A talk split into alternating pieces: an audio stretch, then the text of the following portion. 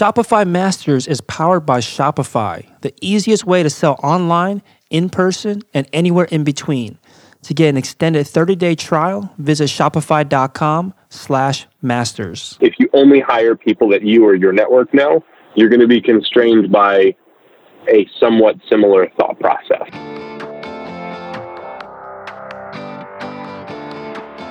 Hey, my name is Felix. I'm the host of Shopify Masters.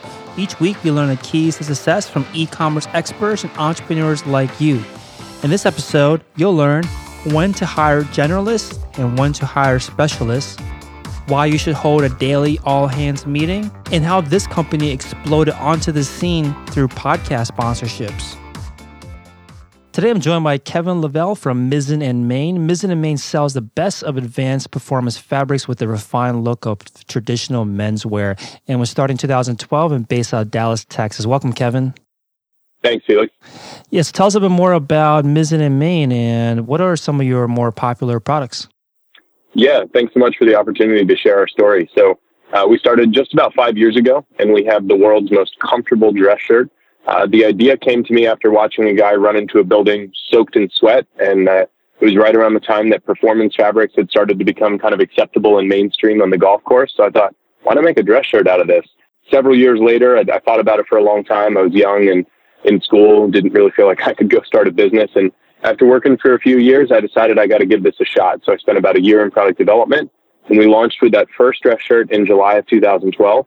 Um, so all of our dress shirts are moisture wicking and wrinkle free. You don't have to iron them or dry clean them. Take them right out of the washing machine and put them on a hanger. To, they're ready to wear in about 20 or 30 minutes. And uh, they tend to fit guys unlike anything else off the rack because of the stretch of the shirt. So we've seen just explosive growth because people just absolutely love the product. Um, coming on five now, a business, we were growing at about 4x every year. And Last year, we grew at about 2.2x, which on top of that base is something we're pretty proud of. Um, have an amazing team based in Dallas, and the dress shirt, the the most comfortable dress shirt in the world, that's our core product. That's what put us on the map. But we have some other products as well. We've got chinos and Henleys and polos and sweaters and some nice other complementary things. But our, our core focus is that dress shirt. Awesome. So you had this idea brewing for a bit, uh, but waited around for a little bit to take action on it. What what spurred that action taking? Like, what made what did you, what realization did you come across that made you realize like let's actually get started executing on this idea? Yeah, so um, I had thought about it again and again and again, and um, it was actually a professor of mine from uh, from school who was a very successful entrepreneur he he just kind of sparked this entrepreneurial bug in me, and uh, we talked about a lot. And ultimately, I just said, you know what, I, I got to give this a shot. I'm uh, at the time I was 25. Um, you know, if it doesn't work out, what's the worst that's going to happen is I'm going to learn a whole lot along the way. Maybe maybe my own equivalent of going to get get my MBA, uh, starting my own business, and um, it, it it was a slow build. It wasn't like I said, I'm going to do this. And I quit my job and, and walked out and said, okay, now what do I do? Um, I think there's in the startup culture today, there's this notion that you should quit your job and start something. Take your time, make sure that you're doing it right. Don't wait years and years and years uh, for the, the perfect time because there is no perfect time. But um, it, I spent a lot of time in R&D and making sure that we had the right product, the right concept, the right branding. We were ready to go and we launched. Um, uh, you know, the lean startup talks about um, if your first product is perfect, you waited too long to launch. And looking back, our first product definitely was not perfect, but at least we'd spent a lot of time getting a lot of things in the right place and, and ready to go. But it was uh, a spark from a from a colleague, from a mentor, and uh, and then it was ultimately uh, felt like after a lot of product development and research, uh, it was the right time. Mm, so five years uh, now in business, and you mentioned that it was a slow build. It wasn't like some big explosion onto the market, and all of a sudden you had all the success. So during that period of time, before the success that you have today, were there points along the way where you're like you felt like giving up, or you felt like going back and just doing getting a day job again, or sticking with the day job? I can honestly say I never felt like giving up. I can also honestly say it's been um, outside of losing family members. Uh, it's been the hardest experience of my life. Just um, the the daily grind, the responsibility, you know, as we've gotten more success, it doesn't get easier. The challenges just get greater and the responsibilities are heavier. In those early days, you know, I was, uh, I have a friend who just started a, a small business and he was asking me, once your family and friends have bought from you, was there a lull before you started to get other people? And I, I went back and looked at Shopify dashboard two months and, and even years. And even several years into it, there were still days where we had no sales. Mm-hmm. And that is just so disheartening when you're watching that dashboard and kind of ready to go, you know, this is my business. I'm, I'm trying to build this and no one is, no one is spending a dollar with you that day. Mm-hmm. The nice thing about it is it's not like a store where you've got kind of these fixed costs of, uh, if you don't make a certain amount of sales in a day, you're you're operating in the red for for the day. Mm-hmm. That's a great thing about starting a business online. Um, but no, it was it was um, there were plenty of days where we had no sales. I think there were some some days even after a full year of business where we had two or three days with no sales. Um, and and it, it really tests your commitment. It tests your not just your commitment, but your mental fortitude. Is this really what I want? And uh, I've heard a couple people say entrepreneurs are the new rock stars. Uh, when you look at, you know, Gary Vee and and some of these people who they are celebrities for their entrepreneurial kind of vision and execution, um, it, it's not for everyone.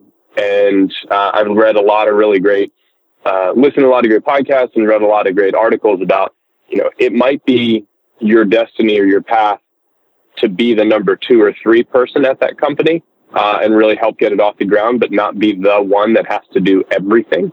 Um, and so there's so much pressure today to be an entrepreneur and go start your own thing when it, it might be a great idea to find someone who's doing something amazing and, and join up and be a part of the team. Um, for, for me in this journey, this was the idea that I'd had for years and it was a brutally difficult first few years, but I never felt like this wasn't what I was supposed to do.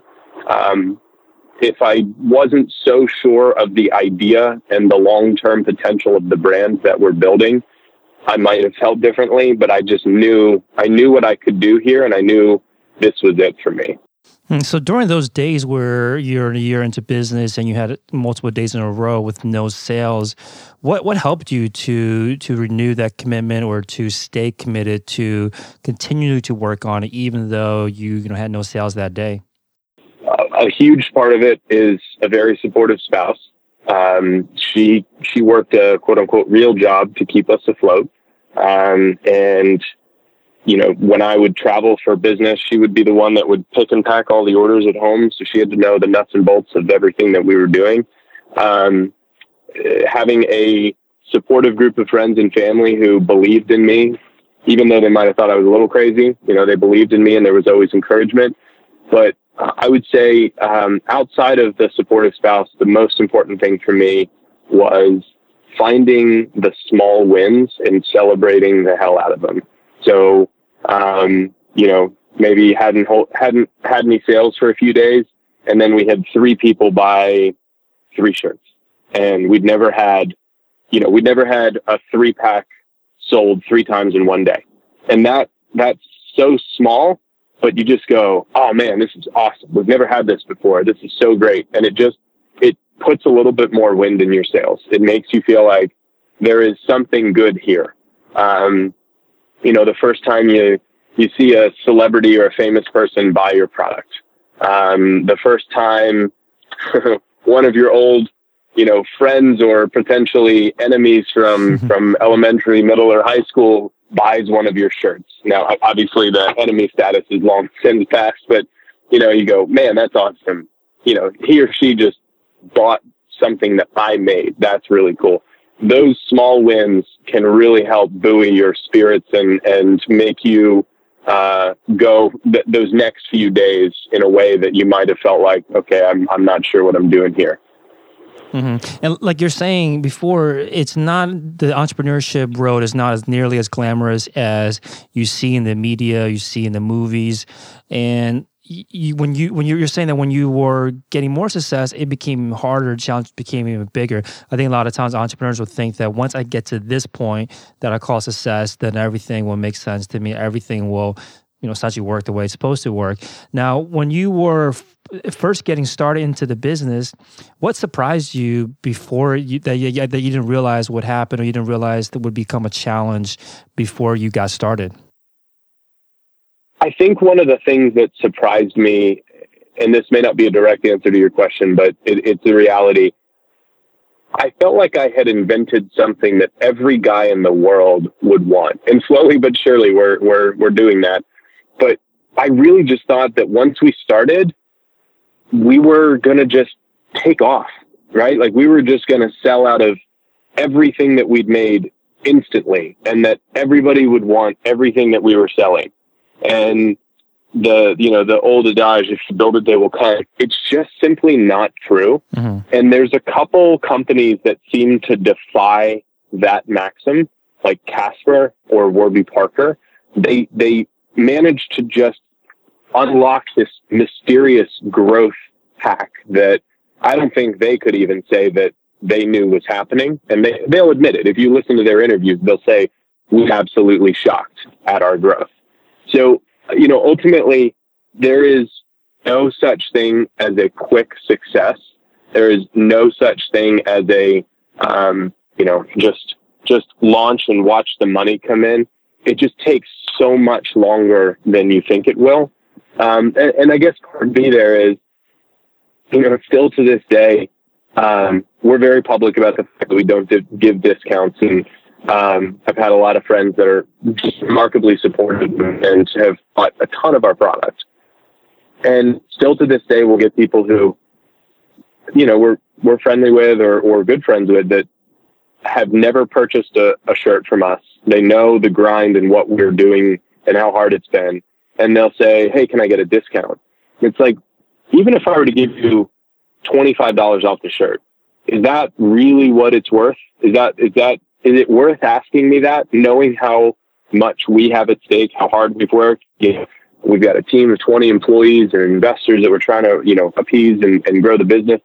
Is, is that really worth it? And so seeing some people's reactions who have no idea what it's like to try and start something that surprised me as well. I, I didn't expect people to be that. Um, I guess I'll, I'll say bluntly that naive or that callous to mm-hmm. the difficulty of starting your own business. Mm. Now, what about this, I guess, new stage in your business where you've gone from some success to not now much more consistent, much larger successes? What new responsibilities have come once you've kind of stepped up in, I guess, the level of success that you've had for the business? One of the best parts about growing a business is finding amazing people who can do extraordinary work that believe in what you're doing and want to be a part of it. So at first, I was involved with every element of the business. You had to be. And then as we grew to, you know, five, six, seven people, I was still really engaged in pretty much every phone call, every conversation, every decision. And it wasn't because I refused to delegate. It was what needed to be done. I'm actually quite happy to delegate now that we have an amazing team of, of 20 people. But as we added more roles to the business, you know, I'm not on every production call anymore. Generally, I'm touch basing those things from time to time and, and help where I can. I'm not at every trade show, but I go to the big ones and try and meet with our biggest clients. We we finally landed Nordstrom after almost two years of chasing them, and uh, it's been it's been an absolutely explosive start and I'm making sure uh, not on every email of logistics, making sure that they're getting the product to the distribution center, but I'm working with their PR team and our PR firm and their marketing team and our events team to ensure that we absolutely lever up. The, my, my job is to make sure that our team is cohesive and functioning towards our common vision, but then also where can I help lever up instead of growing 100% that we grow two or 300% in a month because of activities that we do relationships that I can help facilitate or helping our team just operate at that next level. Now, when you first started building out this team, do you remember what role you hired for first? The first person we hired was uh, Kristen Smith. She now runs our entire wholesale business. And um, I don't remember what we even called the role, but basically it was an all around, just someone who could help me with literally everything. And um, she uh, she she joined us, and started helping out on customer service and started helping out on sales trips to um, wholesale clients and um, just literally everything. And then the next person we hired did literally everything too. And then the next was pretty much everything. And then slowly we started to get to a point where people started to specialize a little bit more. Um, and, and once we started to specialize, that's when we kind of formed, I'll call them departments, although again, at 20 people, we, we're not really a business with departments, but focusing into areas where we really hone in on certain activities and kind of let other people focus on others to be more effective in the work that we're doing. Hmm, so you you started hiring essentially generalists, people that could do anything and everything first before the, then getting into hiring specialists. What made you decide to take this approach in, in hiring? um, necessity is the mother of all invention mm-hmm. and sometimes of all evil. Um, it was, we didn't, it wasn't like we needed someone to just do wholesale sales for us because wholesale sales wasn't a big enough business. And it wasn't like we just needed someone to answer customer service tickets because there were so many other things that needed to be done in a day. It wouldn't have been prudent financially to pay someone full time just to answer customer service tickets. So it was, we just found people who wanted to be a part of the business and were able to kind of hone in. I, I think our, our hires like six or seven were where they started to get a little bit more technical where, you know, someone was responsible at the time we did our own fulfillment for uh, the picking and packing uh, and making sure that all the returns and exchanges were processed. That was, this is your specific role. You don't need to be on marketing calls and you don't need to go on sales trips. You're managing all of the pick and pack and customer service. That was where we started to get a little bit more specialized. And since then, um, it's been a, a fairly specialized path. But those first five or six people were just all hands wherever possible, and we would kind of divide. It was uh, maybe Tony Hsieh's uh, perfect vision of holacracy where people just kind of go where needed to mm-hmm. and execute what needs to be done. I don't know if that could have sustained itself past five or six people at Mizzen and Main. Does does delegation or just being the I guess the manager become more or less difficult when you create a team of specialists versus earlier on when it was a team of generalists? Ultimately, I think that's a function of personality um, and and what the CEO or president or, or leader, whatever, of a specific group. it's what they're comfortable with. I there are certain things that I am intensely focused on when it comes to protecting the brand and the customer service. And so I will get deeply involved in some branding discussions or make sure that when there are difficult customers that I'll hop in and try and help where possible. But the the C-suite that we have, our COO or CMO, chief wholesale and uh, chief financial officers, those individuals are so extraordinary at what they do. I could walk away for a month and know that when I came back, we would be okay. Um, that's not really where I am personally or professionally because we're we're just all you know uh, full steam ahead on trying to just get this business as big as we possibly can while staying true to who we are, and that is so important for me as a CEO to be able to trust implicitly every decision that is made. Something might happen where they make a decision that I disagree with, but it would never be to the severe detriment of the business. And we would just talk about it afterwards as to why I might feel differently. And they'll either convince me why I was wrong, or I'll come back and say, I hear you, but next time we got to do it this way for these reasons. And ultimately, when you get to a certain size of business, no no one person can know everything, but to me, the most uh, one of the most important parts of being a good CEO is your ear to the ground with your leadership team, and you know, staying in touch with the broader team as well, and trying to be an aggregator of of sentiment and information, so that when I have a meeting with my COO, and then next with my CMO, they might talk plenty, but I'm hearing different things that they might be saying and, and try and make sure that we're all aligned to the same goal on an ongoing basis. Hmm. What have you learned about the hiring process, and especially on how to bring on the best team members that will fit in at the company? The absolute best team members that we have have all been referrals from existing team members. And I think it's just incredibly important to have some background reference or check. Um, Now I say that, and if any of my team is listening, certainly there are people that we did not get direct referrals on that are amazing employees that I am incredibly happy that are a part of the team. But as a general rule and a general sentiment, when we've been able to get a direct referral, it just takes away a lot of the risk factors of unknowns for mm. team members. Um, now, the challenge there is if you only hire people that you or your network know, you're going to be constrained by a somewhat similar thought process. You're not opening yourself up, and so it's a it's a it's a uh, arguably the single hardest part of a business is hiring great people and and keeping them and training them and getting them consistently excited and aligned for the long term vision. But for us at this stage, those referrals have been really important. And then when we haven't gotten referrals, taking our time, doing lots of reference checks, having them meet with everyone in the company, um, really just trying to get to know them and the types of decisions that they'll make and how they interact. Um, and generally, it's it's gone really well. Certainly, we have some people that are not still working with us, and that's part of that's part of growing a business. But I feel very fortunate with the um, caliber and, and, strength of the team that we have. Mm-hmm. And because you have you delegate out and you have a, team of uh, twenty people now, when you do meet with your direct reports or your C suite, what what does a successful meeting look like to you? I'm a uh, I'm a former management consultant, so I'm a big um, dashboard checklist and uh, and kind of bullet point person.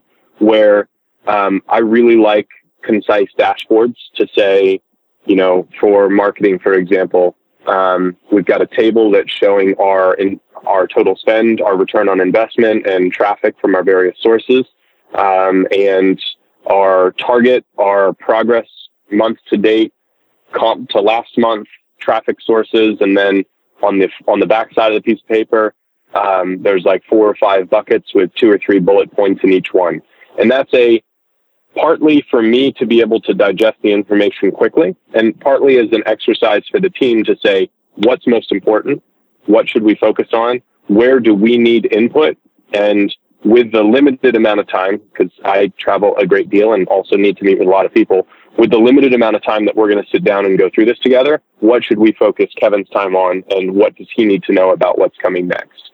So I love a good dashboard, love some bullet points, takeaways, and I try to have really strong open door two way communication kind of policies as, as a CEO and as a business leader. Um, but to say, what do you need from me? What, what am I not giving you? What am I holding you back from?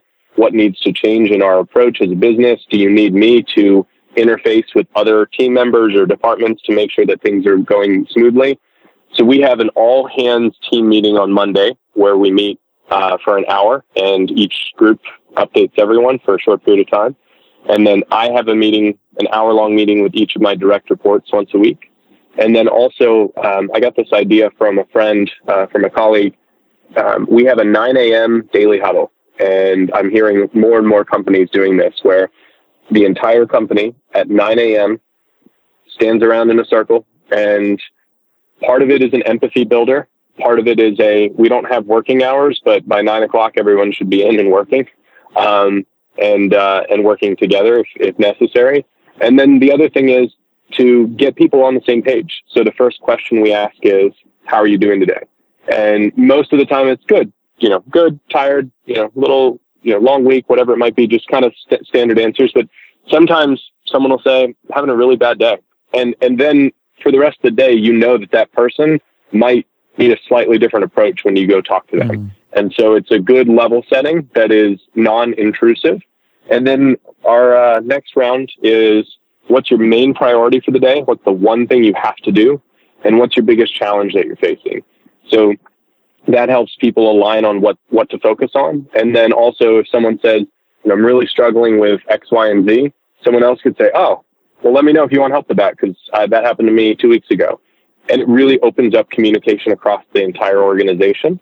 Um, and then for fun, we write up a series of goofy or sometimes deep questions.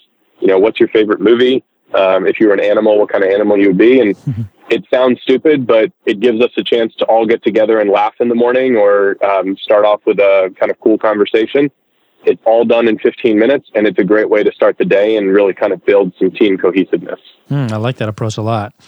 Now, you mentioned something a while ago I want to get back to, which was about the fallacy that if you build it, they will come. Now, for, for you and your business, once you realize that that wasn't the case, you know, you made great products, you're very proud of your products, but you still had to get it to the right people and not everyone is your customer. What was the next step? Once you made that realization that you built it, not everyone's coming in in droves, what was the next step for for you to to take the business?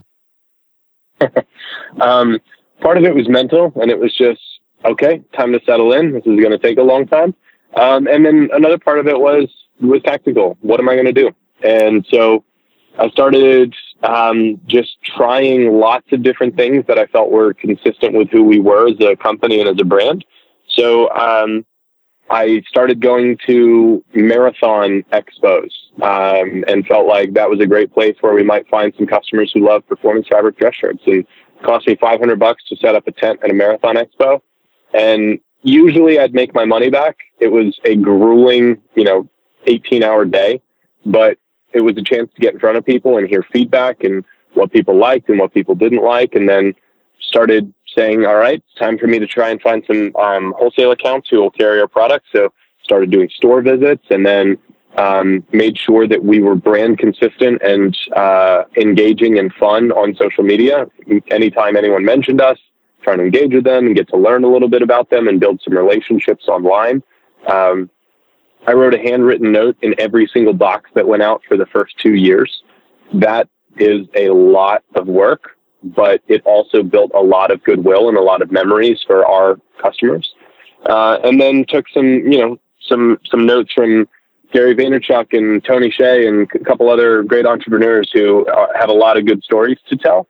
Uh, and what I would do is, uh, you know, one guy announced on social media that he was a customer. Um, that his uh, he was so excited about the birth of his first child, and so we sent him a note saying congratulations and uh, a mizzen and main hat.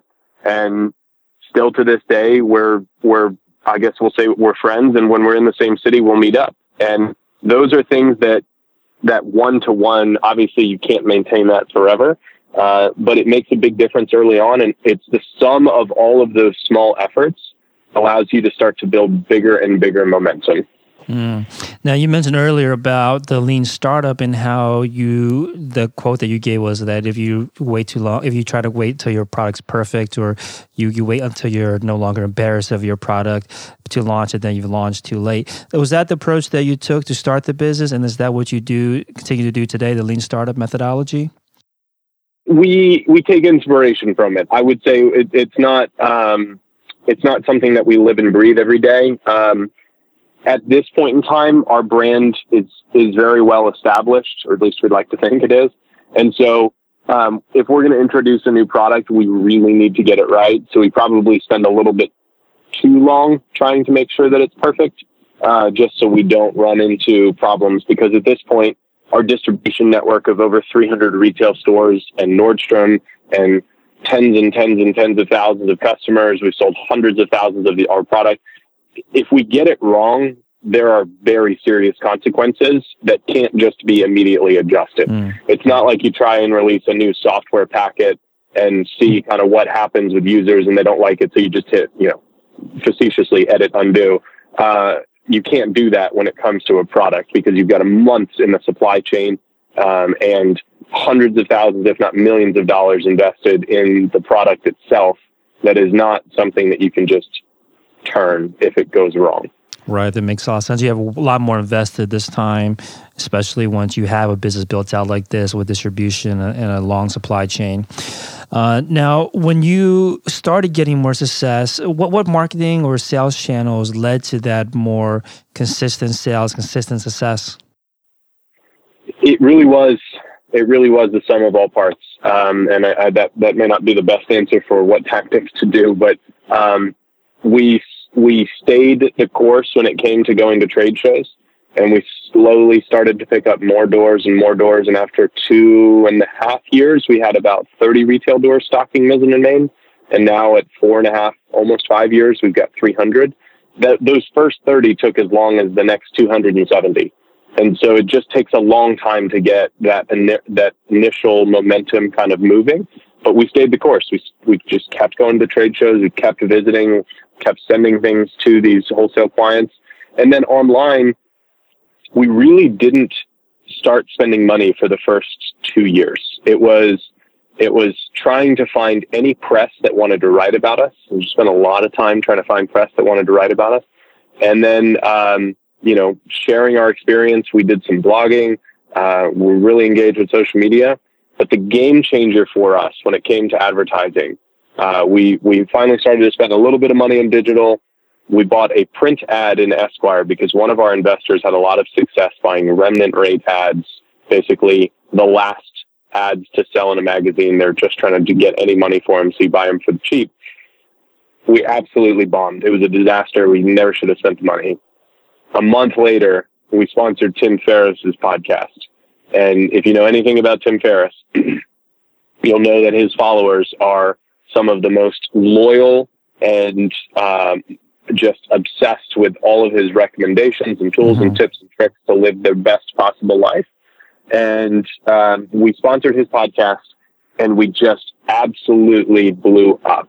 Um, we did like four times, two or three or four times our best day ever in in one day um, when when his first podcast dropped. Um, and it was a net positive ROI across all three podcasts within five days or something like that of the first podcast. So we, we bought three slots and after five days of the first one, it had already paid for itself. It was just absolutely insane the return that we got on that. And um, we never reset.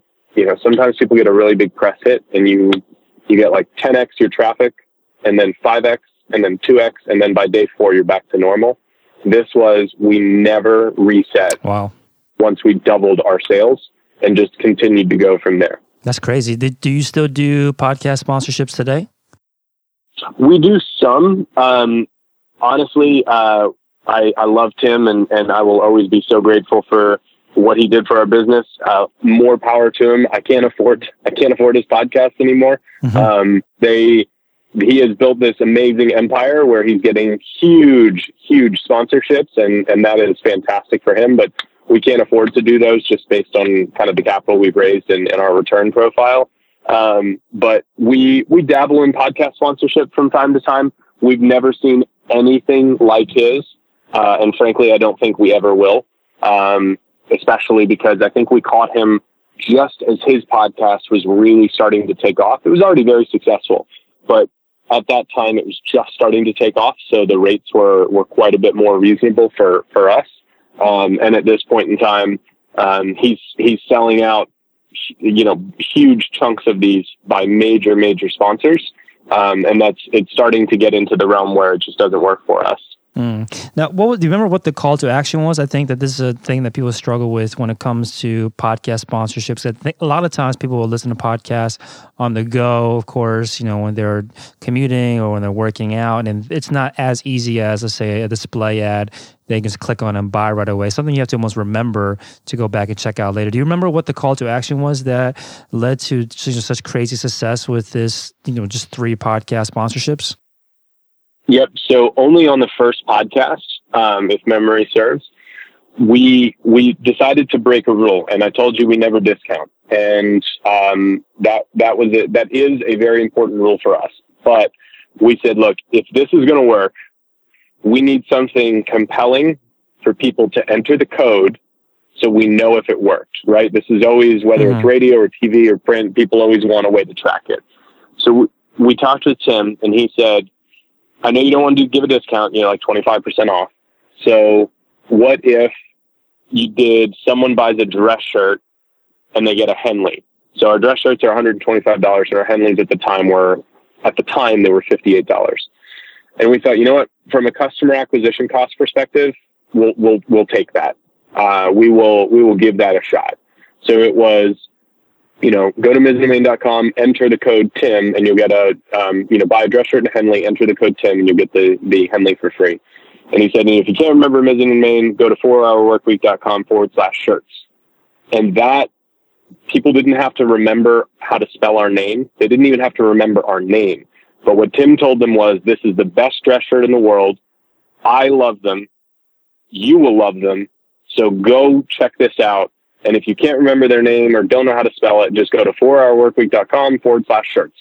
And that succinct nugget was something that was very easy for people to latch onto. And the call to action being get a Henley. I don't think most people listening maybe even knew what a Henley was, but it was get us something. Mm-hmm. Um, and, and it didn't cheapen who we were because to me, when you, when your, your first interaction with a brand is something percent off for just a standard purchase, then your, your perception is always well, I can just get 25% off if I just give them a new email address. Or if I just give them a new something, then I can just get 25% off again. This was one time for Tim's listeners. It only lasted a week because we wanted to test the success of the, the use of the code. And it just, it was indescribable. The, the, the traffic that we got, um, on a humorous note, we were sold out of inventory for most of 2015. Like we'd get inventory in and then we'd be sold out again because people really did love the shirt, so they would buy us, buy us out. And we were trying to keep up with it. And we had a lot of people write in and complain and say, don't you guys know what you're doing? How do you not have enough product? And I, I mean, you just have to bite your tongue. It's like, okay, please tell me how I should have prepared to double our business overnight and never go backwards with an inventory based business and a six month lead time on supply chain please tell me how I should do this. Yeah, it must have drove you crazy getting all those uh, trolls. Um, now, now going to something that maybe is more applicable for a lot of listeners, which is the trade show success that you've had. Uh, do you remember some of the the favorite ones that you've been to over the years that have helped you secure the kind of clients, uh, wholesale clients that you have today? Yeah, so it's always going to be industry specific, right? So if someone's starting a food business, there are food specific ones, and mm-hmm. even within food, there's organic and there's you know packaged and and you know blah blah blah blah. With with my industry, with apparel, um, the uh, menswear industry is the primary focus is at um, MR or Project, and they're actually now owned by the same entity, so it will be called Project moving forward in New York and Las Vegas.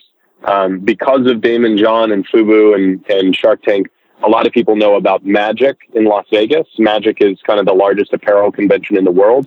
At Magic, there's men's, women's, accessories, footwear. There's just all sorts of different um, things all under one uh, umbrella, although it's spread across multiple buildings. So it's about finding the right trade shows and also the right scale because if you're a new brand and you just show up at project, you're, you're probably not going to, you're probably not going to see any success. It might be better to start at a regional trade show like Chicago Collective or the Southern Men's Show, where it's a much more intimate environment. There's a lot fewer brands. There's a lot fewer stores. It's a lot easier to get people's attention and you can focus on a set of specific potential customers to target write all of them notes, give them phone calls, pay them a visit, say, hey, I'd love to see you at the next trade show. There, there's this sense, and we come back to that if you build it, they will come analogy with trade shows that you just buy a trade show booth and you show up and everyone's going to buy your product. No, it's it's not that way at all. People have almost blinders on because they don't want to be bothered. They want to go to the appointments they have. They may look around a little bit, but then, especially in Las Vegas, they want to go party. so you're not going to get their attention just by being there. So you need to build that momentum and that interest ahead of time by spending a fair bit of effort or a lot of effort getting them to be aware of you before they come out there so that there's a chance that they'll actually stop by. And then also know that with a lot of different industries and businesses at trade shows, it's almost like you have to pay your dues where businesses want to see you two or three times. They want to know this isn't some new thing that's not going to be here in six months. So if I put in an order and I'm depending on it, they're going to go out of business. But if I see them two or three times, like, okay, these guys are legitimate. They'll they'll still be around when when it comes time to make my delivery. Mm. Now, you mentioned that the key to success at the trade show happens before the show itself. What kind of preparation do you recommend uh, listeners do if they are gearing up for, let's say, their first trade show? Um, do as much of your homework as possible to know who you should be reaching out to ahead of time. Understand your positioning with those clients. So don't just assume that everyone that's coming would be a potential client for you. Oftentimes, many of them won't and you're wasting your time if you're trying to hit up customers who would never buy you just based on their demographic or based on their buying profile or based on um, some other factors. So know who your customer is and make sure that they know who you are. Spend time sending them notes. Spend time getting to know them. Send them a gift, right? Send them send them a, a bottle of wine. Send them a uh, card with um, you know a Starbucks gift certificate for ten bucks. I know early on you don't necessarily have a lot of money to play with, but if you, as a retailer, hear from 15 or 20 new brands in advance of a show saying, Hey, come by and see me. And someone sends you a Starbucks gift card or a bottle of wine or something along those lines, you're going to remember them. And it doesn't mean that they're going to stop by and see you. But if you allowed yourself a small budget even if it's a five dollar gift card to Starbucks, it's one Starbucks drink, and it's going to make people remember you. So uh, if you're one of my competitors, don't use that tip, tip or trick. But if you're anyone else, um, I would say be thoughtful and know that everyone's busy. Everyone has a million things going on, and usually it's all about, "Hi, my name's Kevin. I'm from Mizzen and Main. I think you should buy our product." Whereas the approach of wow, I really love your store a lot. I think you've got an amazing collection here. Um, I especially think that your lineup of X, Y, and Z is uh, is much better than than I've seen done at any other store. Uh, next time you're at Starbucks, enjoy this drink on me. I'd love to see you at Project. We'll be at booth 347. I think we've got a product that you'll love. Look forward to meeting you in person. That is such a vastly different approach, and it's so simple, yet almost no one does it.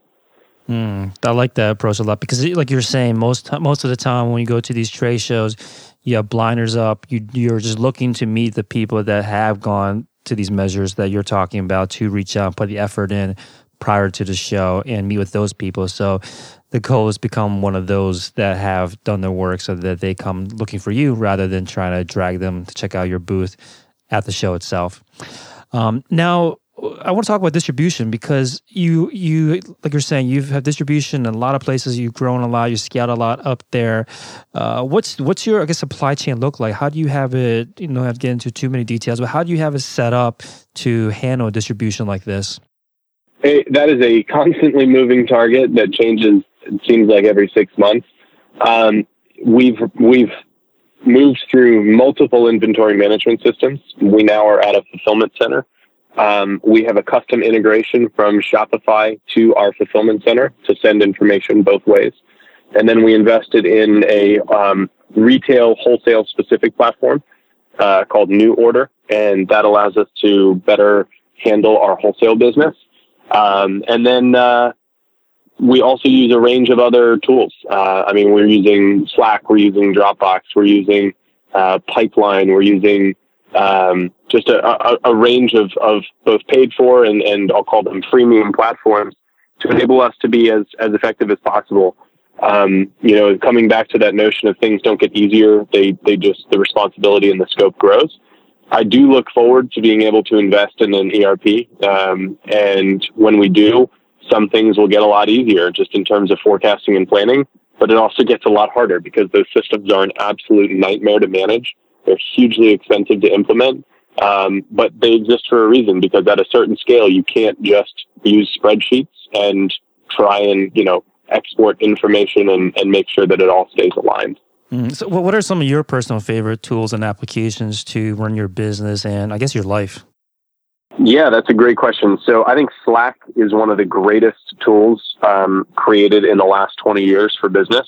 Uh, I think if you're running a business and you're not on Slack, you are missing out on an extraordinary opportunity to grow company culture and improve company communication.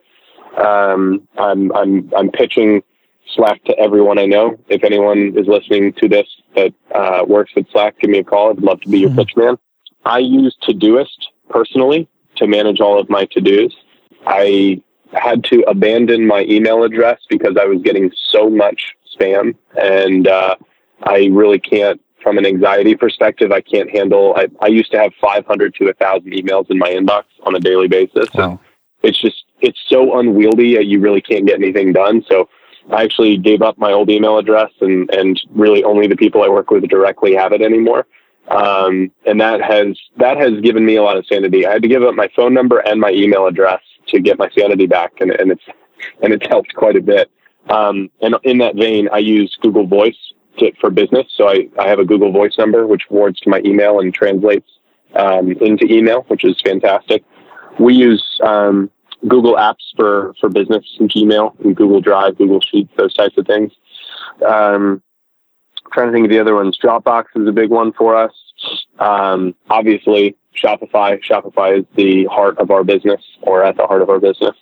Um, and then uh, there's some there's some other small ones that we use. Um, a new fun one um, to reward our best customers and um, encourage referral business is a company called Get Ambassador. Um, that that's been a great partner for us. We do a ton of referral business, and we've seen a lot of success with that. And we just implemented at work uh, Bonusly, which is um, everyone gets a certain amount of points in a month to distribute to other people to kind of recognize going above and beyond. Or as it's turned out, it's mostly just funny, um, and it's a fun way to keep up team interaction and and have some fun together. And when you accrue a certain number of points, you can redeem them for gift cards, and then the company kind of pays for those gift cards based on the points. So those are some of the ones that we've used and, and have seen a lot of uh, seen a lot of success and had a lot of fun with that. Awesome. So mizzenandmain.com is a website, M I Z Z E N A N D M A I N.com. Where do you want to take the business next? Where do you want to see the business be a year from today? Our goal is to continue to more than double in size every year and be that next great American brand. We want to be a household name. We want to show people you can build a business the right way. And uh, we want to be in everyone's closet. Thank you so much for your time, Kevin. Thank you, Felix. Here's a sneak peek of what's in store for the next Shopify Masters episode. So we have to be careful with our content online marketing. We, we had a lot of banner ads turned down because of the content. So we really had to craft our marketing so that it was palatable. Thanks for listening to Shopify Masters, the e-commerce marketing podcast for ambitious entrepreneurs. To start your store today, visit shopify.com slash masters to claim your extended 30-day free trial.